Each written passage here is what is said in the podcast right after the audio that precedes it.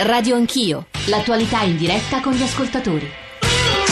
Sono le 9.34, qui in studio con noi stamane, buongiorno a Giorgio Zanchini, bentornati all'ascolto di Radio Anch'io, qui in studio con noi stamane c'è Karim Franceschi, giovane italiano di Senigallia, di mamma marocchina, ma lui si è definito ai nostri microfoni ateo, insomma non musulmano, comunista, e di lì si spiega anche il rapporto forte con un sogno, un ideale politico dei curdi con i quali ha combattuto 3 mesi a Kobane contro lo Stato Islamico. Ci sono una marea di messaggi e domande che insomma si rivolgono a Karim, che peraltro sta dividendo i nostri ascoltatori, perché molti sono sgomenti anche da tutte le parole che sono state sviluppate stamane in trasmissione sulla violenza, sulla morte, sull'essere uccisi e sull'uccidere, altri che invece in qualche modo onorano il coraggio di Karim, che però poi spiegherà anche cosa c'è dietro quel coraggio adesso.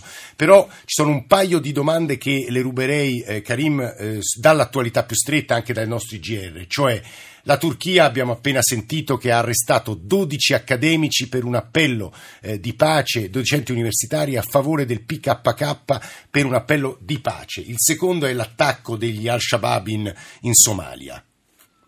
Beh, innanzitutto quello che sta succedendo in Turchia è davvero allarmante, ed è davvero allarmante pensare a quanto poca evidenza ha nei nostri media, quanto poco si racconta di quello che sta succedendo in questi giorni. In Turchia c'è a tutti gli effetti una guerra civile in atto, ed è una guerra civile combattuta da parte del governo Erdogan. Nel sud-est di Diyarbakir, soprattutto, nella parte diciamo dove i curdi, la maggioranza della popolazione kurda. Nel Kurdistan del nord, un Kurdistan negato da parte della Turchia ormai da 20 anni. E questa guerra come è iniziata? È iniziata per via del sostegno che la Turchia sta dando all'ISIS. L'ISIS fece esplodere una bomba. Karim, posso interromperla perché credo che Nicolò da Londra voglia fare una domanda esattamente su questo, però e per chiudere il capitolo sugli Al-Shabaab, che riflessione le suscita quello che sta accadendo in Somalia in questi minuti? È molto allarmante. Al-Shabaab già un anno fa, quando fece atto di bayat, che significa atto di giuramento all'ISIS, divenne a tutti gli effetti un welawet, ovvero uno stato staccato dall'ISIS, ma parte dell'ISIS. L'ISIS li mandò addestratori, armi, finanziamenti. Quindi Al-Shabaab ha cambiato completamente forma, è diventato ancora più aggressivo e ha in qualche maniera accelerato anche su questa metodologia di fare atti terroristici che colpiscono civili, e atti terroristici in qualche maniera che assumono forme di livello militare. Nicolò, buongiorno da Londra, credo che lei voglia restare sul tema della Turchia, giusto? Sì, buongiorno. Volevo salutare Karim e chiedere in particolare se dalla sua esperienza sul fronte come percepisse la posizione della Turchia nel conflitto, perché si è parlato molto di una posizione ambigua e abbiamo il confine turco è totalmente lasciato stare. Permeabile. Diciamo permeabile.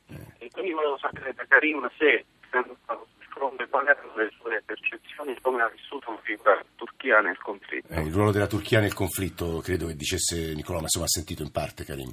Beh, la Turchia in realtà non nasconde niente del suo ruolo ambiguo all'interno della Siria, è tutto pubblico. La Turchia sostiene i ribelli, tra virgolette ribelli, ma chi sono questi ribelli? L'FSA è un gruppo che qualunque gruppo o banda in Siria voglia diventare FSA, diventa FSA, non importa le origini, non importa se sono jihadisti, non importa se sono affiliati ad Al-Qaeda, tant'è che Al-Nusra è Al-Qaeda e fa parte dell'FSA, fa parte della grande coalizione dell'FSA sostenuta dalla Turchia. Al-Qaeda in questo momento ha la possibilità di fare assemblee pubbliche all'interno della Turchia, fa conferenze all'interno della Turchia. Dal punto di vista della guerra siriana, la Turchia è contro Assad, ma soprattutto la Turchia è contro i curdi, e tutto quello che è curdo, tutto quello che percepiscono come stato curdo, anche se non è uno stato curdo, perché in Rojava ci sono arabi, curdi, assiri, è qualcosa che per loro è inaccettabile, tant'è che Erdogan, il primo ministro, il presidente turco del partito AKP, dice preferisco avere nel sud della Turchia lo Stato Islamico, ovvero l'ISIS, che avere uno Stato curdo, ovvero Rojava, che non è nemmeno uno Stato curdo. Questo è il motivo principale per cui in questo momento in Turchia c'è una guerra civile, poiché l'ISIS ha iniziato, per conto del partito di Erdogan, a commettere attentati contro militanti di sinistra o militanti in qualche modo vicini alla causa curda. Lorenzo dalla provincia di Varese, sull'ISIS credo, Lorenzo, no? Sì, buongiorno, saluto Karim.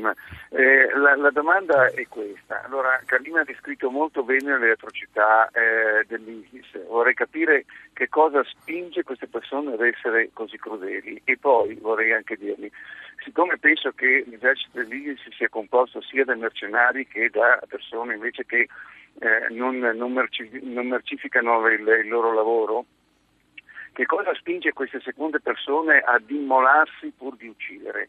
Grazie Carina. Grazie a lei per la domanda. In realtà questi dell'ISIS sanno benissimo che stanno commettendo degli atti terrificanti. La questione è che si nascondono dietro un'interpretazione che danno di volta in volta a seconda di cosa gli sta più comodo di quello che è scritto nel Corano e quello che precetta l'Islam. In pratica per loro, per esempio, la schiavitù non è una cosa sbagliata, fanno leggi su leggi, legificazioni su come gestire la schiavitù, prendono donne schiave, le vendono come schiave sessuali, abusano stuprando queste povere donne. E per loro è una cosa accettabile, poiché in qualche maniera interpretano quello che è scritto nel Corano come qualcosa che gli permette di farlo. Che lei ha studiato, sul quale lei ha pregato, giusto Karim? Perché lei, ora lo dico, è l'espressione forse è un po' abusata, ma insomma è un'anima divisa. Karim è vissuto fino a 10 anni in Marocco, la mamma è marocchina, poi è venuto in Italia con il papà, suo papà invece credo sia stato partigiano, di sinistra, ateo, quindi in realtà lei è vissuto con 2 riferimenti culturali. Beh, non proprio, in realtà sono stato in Marocco fino a 7 anni e... Per esempio mio padre mi ha sempre passato i valori partigiani, i valori della Costituzione italiana, questi valori un po' secolaristi. Sono sempre stato in qualche maniera agnostico, fin da piccolo nonostante tutto, e ho sempre avuto da parte dei miei genitori la possibilità di scegliere in che cosa credere. Anche di sua mamma? Anche da parte di mia mamma. Mi ha sempre... comunque lasciato la libertà di scegliere e ho sempre scelto di non seguire nessuna religione, seguire in qualche maniera quello in cui credo sia giusto. E quindi... Scusi, la domanda è troppo generica, ma non mi strilli. Ma Karim, posso chiederle che riflessioni fa lei sull'Islam? Beh, l'Islam è una religione e io rispetto tutte le religioni, rispetto il cristianesimo, il giudaesimo, qualunque religione. Io non guardo mai le religioni, guardo le persone e quello che fanno le persone, quindi per me non c'è nessun problema. E in nome dell'Islam, soprattutto su quel fronte, ha visto uccidere. Qui entriamo in un territorio veramente delicato, Karim, perché c'è il rischio poi di schiacciare in modo un po' deterministico una religione alla violenza, però la violenza fa parte anche di tutte le religioni, la Bibbia è un testo impregnato anche di violenza, e però c'è un'interpretazione del Corano che porta lì, o no? Beh, in realtà se si guarda al mondo islamico, la stragrande maggioranza del mondo islamico, che sono milioni e milioni di... Sono pacifici, ma allora come mai questa piccola setta interpreta l'Islam in maniera così catastrofica, così apocalittica, così terribile? È perché lo fanno per giustificare di volta in volta i loro scopi militari, i loro scopi politici, economici soprattutto. Non a caso l'ISIS è nel territorio più ricco di petrolio del mondo. Sta parlando Karim Franceschi, lo stava ascoltando Fausto Biloslavo, giornalista inviato di guerra del giornale. Fausto, buongiorno, benvenuto. Buongiorno. Che riflessioni le suscitavano le parole di Karim, ma credo sia interessante con lei, Biloslavo, anche riflettere su un punto. Lo diceva stamane il generale Mini, non ricordo più su quale giornale. Attenzione, perché Al-Qaeda, che ieri come sappiamo ha minacciato il nostro paese, e ISIS hanno 2 obiettivi e 2 progetti molto diversi, non mettiamo tutto assieme. Biloslavo. Sì, difatti non va messo tutto nello stesso calderone, anzi Al-Qaeda e ISIS, per esempio in Siria, come saprà sicuramente Karim, si combattono a colpi di macchine minate, attacchi, suicidi e così via. È anche vero che però il califato sta scalzando Al-Qaeda. Molti dei gruppi a livello internazionale, anche per esempio alcuni gruppi indonesiani, visto quello che è capitato ieri a Giacarta, stanno passando, diciamo, dall'alleanza con Al-Qaeda al giuramento al califfo. Io però volevo aggiungere, dopo non so se avete toccato questo argomento, volevo fare una piccola premessa. So che Karim è andato a combattere, sì, come no, con i curdi a Rojava, che io conosco, sono stato da quelle parti. Io penso che, non so, dopo aver visto, anche per esperienza personale, dopo aver visto 30 anni di guerra, bisogna imbracciare il fucile solo per la propria patria, solo per la propria terra, però rispetto e comprendo, insomma, la decisione di questo giovane italiano. Però dico anche che la nostra Europa buonista, politicamente corrotta, per esempio in Olanda, ha ritirato il passaporto e all'inizio ha messo anche gli arresti domiciliari una ragazza di origine curda ma olandese che aveva fatto la stessa scelta di Karim per un periodo molto limitato. In Svizzera un ex sergente del Canton Ticino che parla italiano come noi è stato messo addirittura in carcere perché aveva aderito al Sutoro, che è un gruppo, una milizia cristiana in Siria che anche combatte contro il califato, insomma, quindi ci sono anche queste storture, insomma, no? Perché questo è interessantissimo. Esatto, esistono delle leggi, no, contro i foreign fighter anche in Italia, tra l'altro, che non è che fanno grande distinzione. Uno dice: tu vai a imbracciare un fucile in Siria, in Iraq, a cavallo fra Siria e Iraq, indifferente, e quindi finisci nei guai, indistintamente che tu vada per le bandiere, sì, certo, nere, o da un'altra parte, no? Cioè, quindi, insomma, dobbiamo renderci conto anche di queste cose. Biloslavo, Karim voleva rispondere su questo punto. Karim, scusami, ma innanzitutto sulla questione dei foreign fighters, la legge italiana dice chiaramente che è vietato unirsi a gruppi di combattenti che fanno parte di un'organizzazione terroristica, quindi non a un gruppo combattente. Quindi da questo punto di vista l'essere. Quindi da questo punto di vista la legge italiana in qualche maniera mi tutela. Invece per quanto riguarda per combattere per la propria patria, quando ero nel Rojava la seconda volta, ovvero qualche giorno fa, racconti agli ascoltatori cos'è il Rojava. Il Rojava è questo confederalismo democratico, questa regione confederale che si è staccata in qualche maniera dalla Siria, rimanendo all'interno della Siria, non chiede l'indipendenza dallo Stato siriano e si autogestisce, si autogoverna con principi di democrazia, con principi di femministi, secolari soprattutto, con principi di parità fra culture, religioni, etnie. Un'utopia in quel contesto. Un'utopia in quel contesto è anche una grande speranza per tutta la Siria, che ormai è diventato fondamentalmente un conflitto settario. Quindi Karim le diceva: io ho lasciato la mia patria, che è l'Italia, suppongo, per lei la sua patria. Quello che volevo dire sulla patria è questo.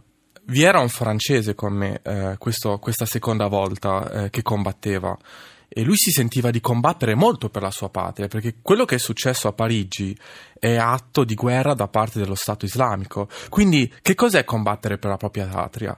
Potremmo dire che quel francese non combatteva per la propria patria? Si può dire che io non combattevo per la mia patria, anche se combattevo per i valori della mia patria. Qual è la sua patria, Karim? La mia patria è l'Italia. La mia patria sono i valori della Costituzione italiana, che si proiettano anche al di fuori dei confini. Non è che una volta che sono fuori dai confini italiani io non mi porto dietro questi valori. Io porto dietro questi valori e li difendo. E non voglio aspettare che l'ISIS metta una bomba a Roma o nel Vaticano e faccia saltare in aria tutti per poter andarla a combattere. L'ISIS è una minaccia per tutta l'umanità, è una minaccia per tutto il mondo democratico e liberale che cerca democrazia, che cerca libertà, che cerca secolarismo.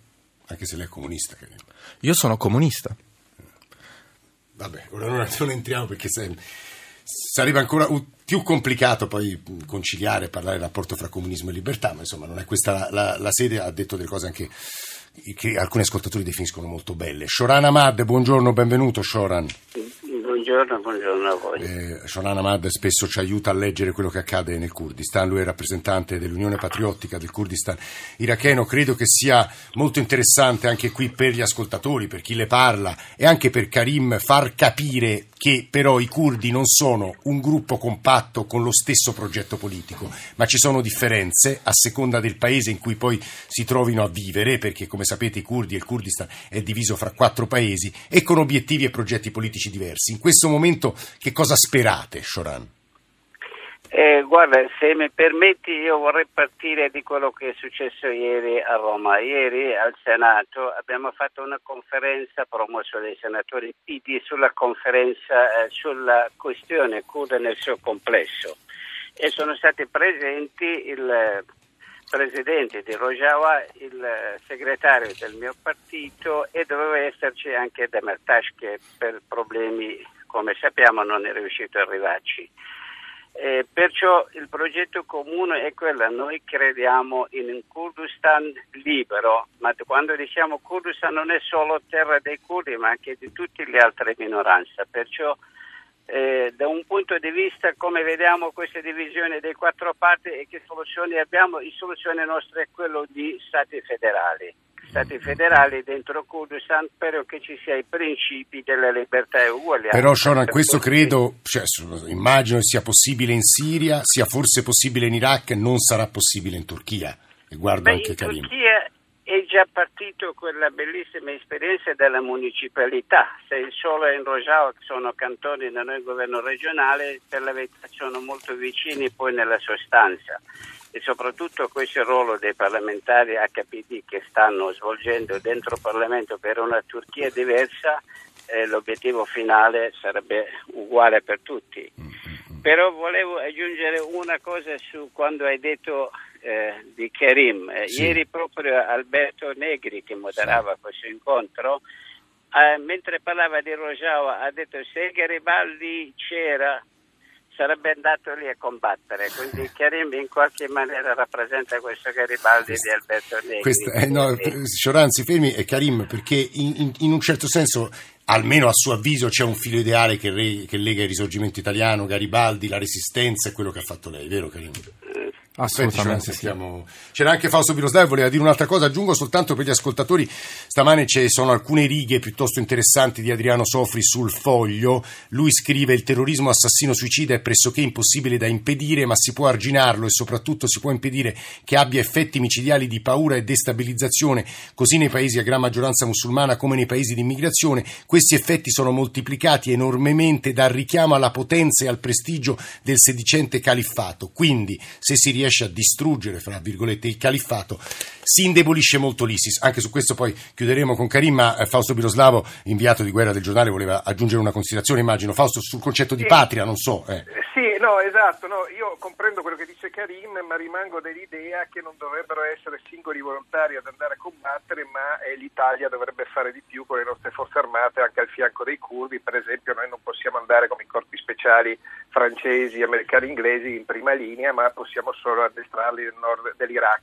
E poi voglio aggiungere, perché insomma non dobbiamo poi ovviamente nasconderci dietro un dito, Karim sa benissimo che il gruppo con cui è andato a combattere, non solo da parte dei turchi che sono interessati, l'avete già detto, ma anche da organizzazioni internazionali, umanitarie, dei diritti umani, Amnesty International, Human Rights Watch, eccetera, viene accusato di insomma fare anche loro qualche porcheria in guerra, perché la guerra è brutta, sporca, cattiva, quindi i prigionieri probabilmente non vengono trattati molto bene. Questo non è assolutamente vero. Voi avete catturato.